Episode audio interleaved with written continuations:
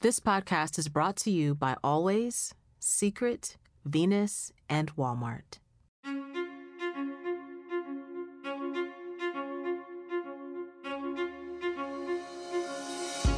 Welcome to the Hungry Hearts Podcast, a place for all of us to come and feed our souls. Hey, everybody. So glad you're with us for another episode of Hungry Hearts. I'm your host, Amena Brown, and today we're talking about partnership. Whether it's a life partner or a partner in the professional sense, what does it look like to be in a healthy partnership? Well, in order for us to be in a healthy partnership, it means each partner has to also do their own work to be healthy, right? We know that's true. But also means when you're in a healthy partnership, you have to be willing to lead and you have to be willing to follow. And you have to know when to do which one, right? It's also going to be about communication. You can't be in a healthy partnership if you can't say what you need, if you can't hear it when the other person tells you what they need. And it's not even just about how we listen to what the other person says they need, but also are we willing to take action on that? Are we willing to do our part as well in making sure that our partner uh, feels heard and understood and known? It's about a balance of learning to trust and be vulnerable and develop boundaries and ask for help.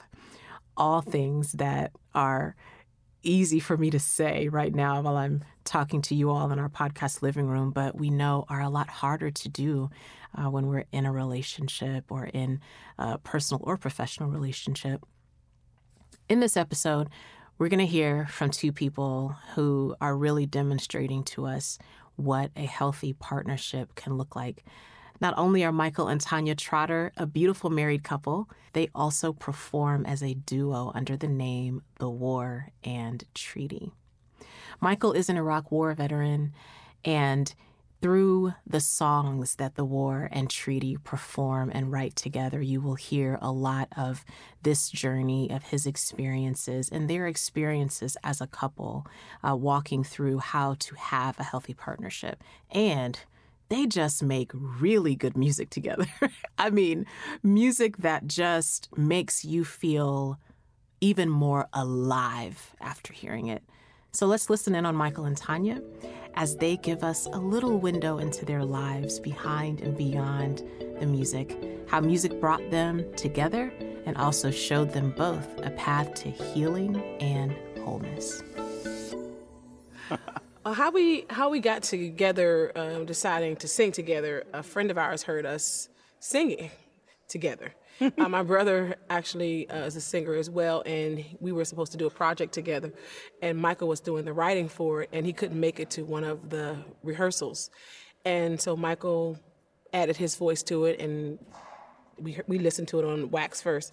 I said wax, I'm old school, on CD first, and then. Um, she'd heard us sing together and she was like, you know, what you all do individually, you know, he was a solo artist and I was a solo artist. It's great, but when you do it together, you know, it's like this magic. And we were just like, really? We were oblivious to it because. No, you considered me an artist. Sorry. So that, that that detours me into what it's like singing together and working together. Michael's crazy. I just never knew. I just never knew that you saw me as what? an equal.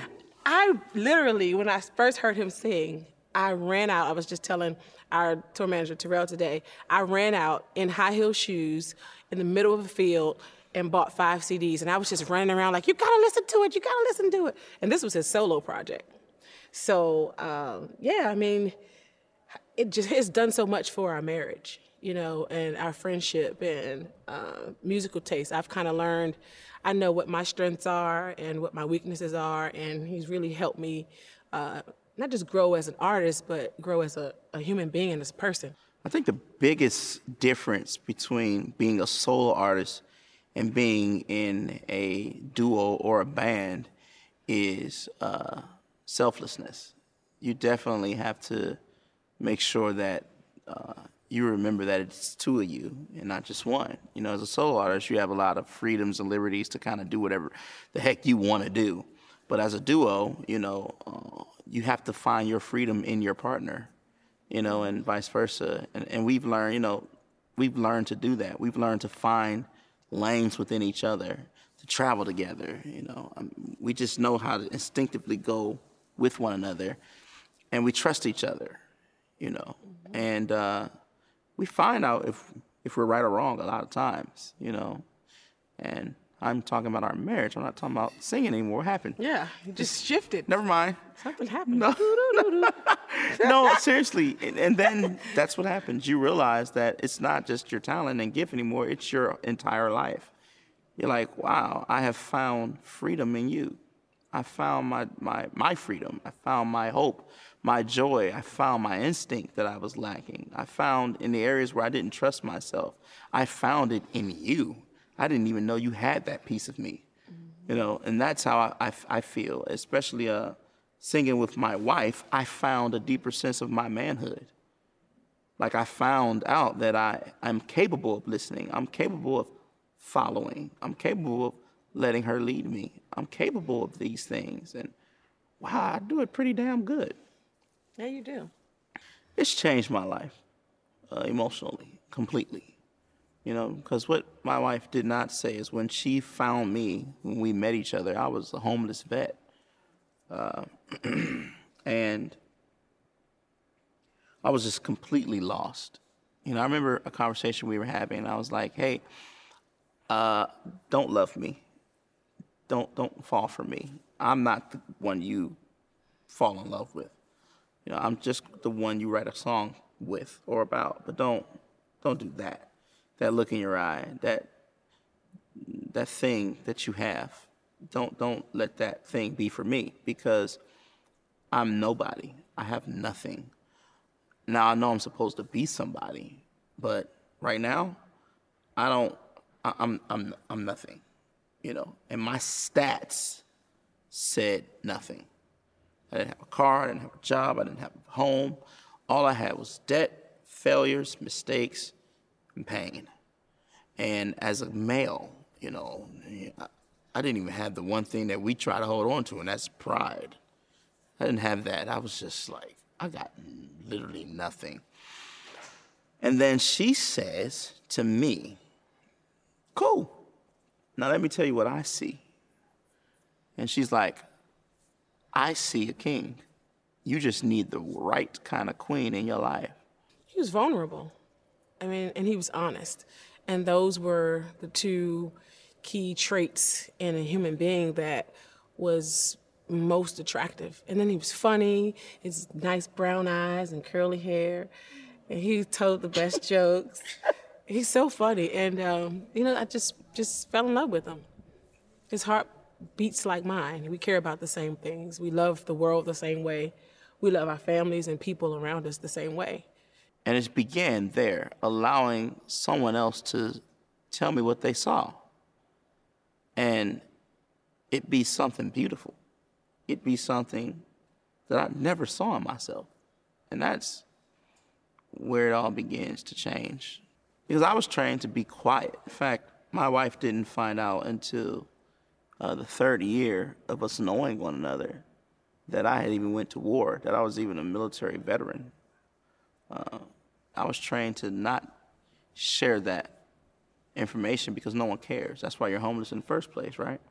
That's why um, we have homeless veterans, and because no one really cares.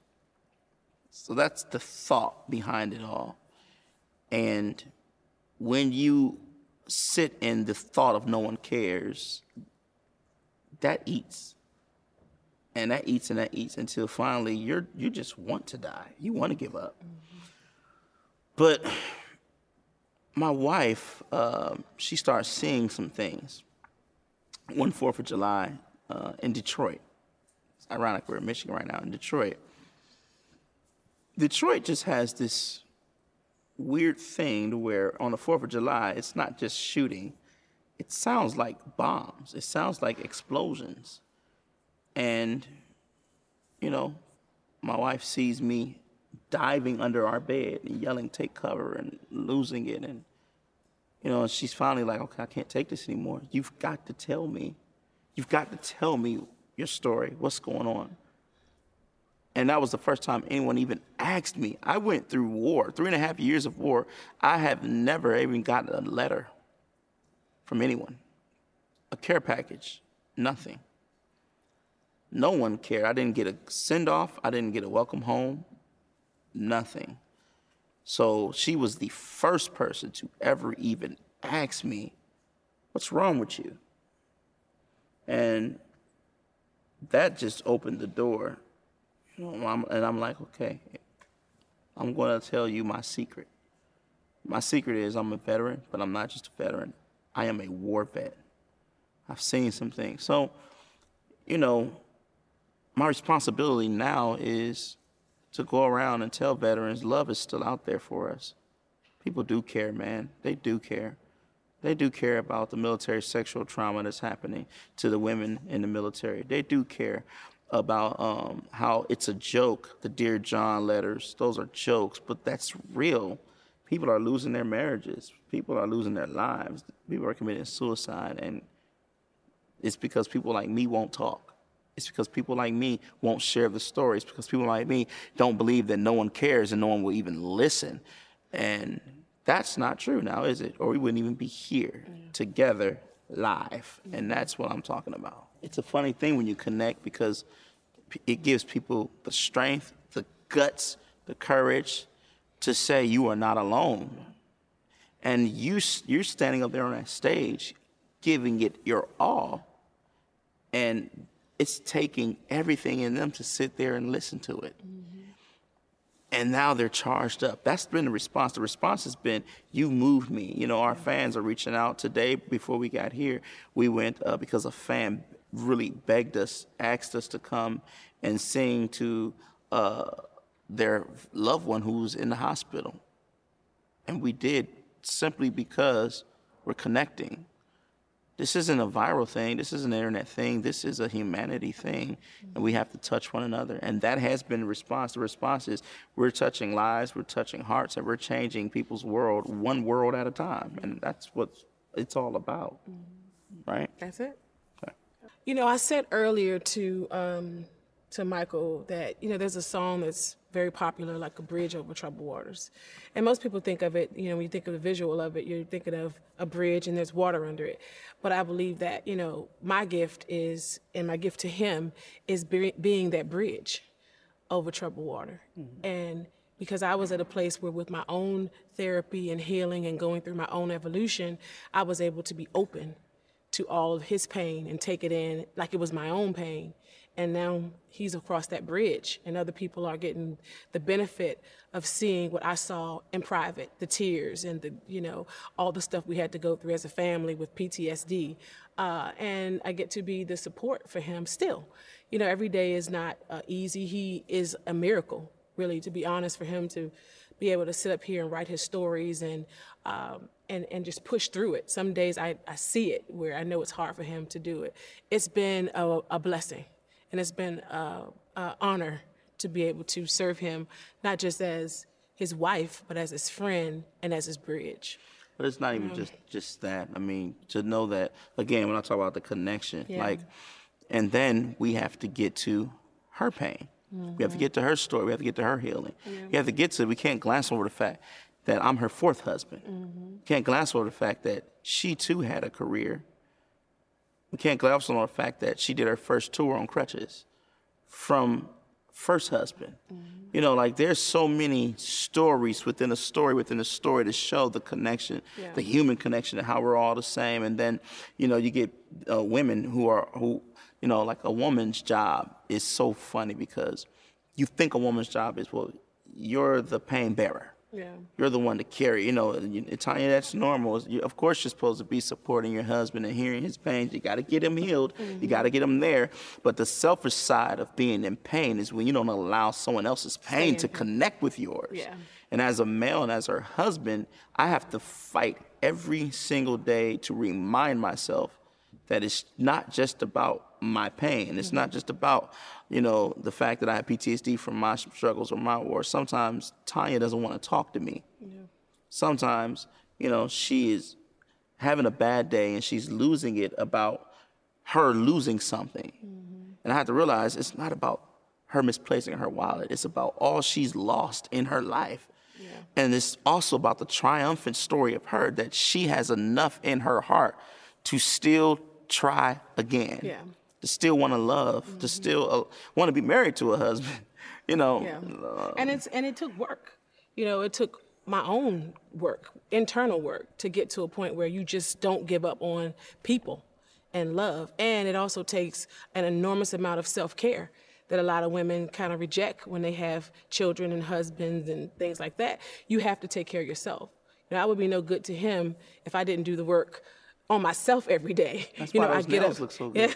I get up every morning and I, I, you know, I try to work out and I try to, you know, meditate and I try to relieve myself so that I can feel good about myself or you become bitter and angry and you know you don't want to do it anymore because you're not taking care of you you're the front line in order for it to even reach him you know yeah i want to correct something i said you know it's so funny because we oh she she yeah. is having a bad day she's having a bad day no she's having a day where she's showing you she's human yeah he's having a bad day no he's showing you where he's human they're showing you their pain what makes them them. Yeah. You know, so yeah. That's the human experience. Yep. You know, exchanging pain, exchanging yeah. joy, exchanging love, exchanging stories, exchanging stories. That's the experience. Yep. You know, together. Yeah. Live. Y'all, every time Michael and Tanya talk, I, I just want to stand up and clap immediately. I want to clap right away. I know some of y'all are listening to this in your car or at work and you might not be able to stand up and do an ovation, but just just do an ovation in the ways you can because they always make me feel like that anytime I get a chance to hear their music and their story. I love how Michael talked about how having a partner you can share your secret with is important. I think it's interesting that he didn't say secrets. He said secret. What's that one thing that you rarely tell anyone?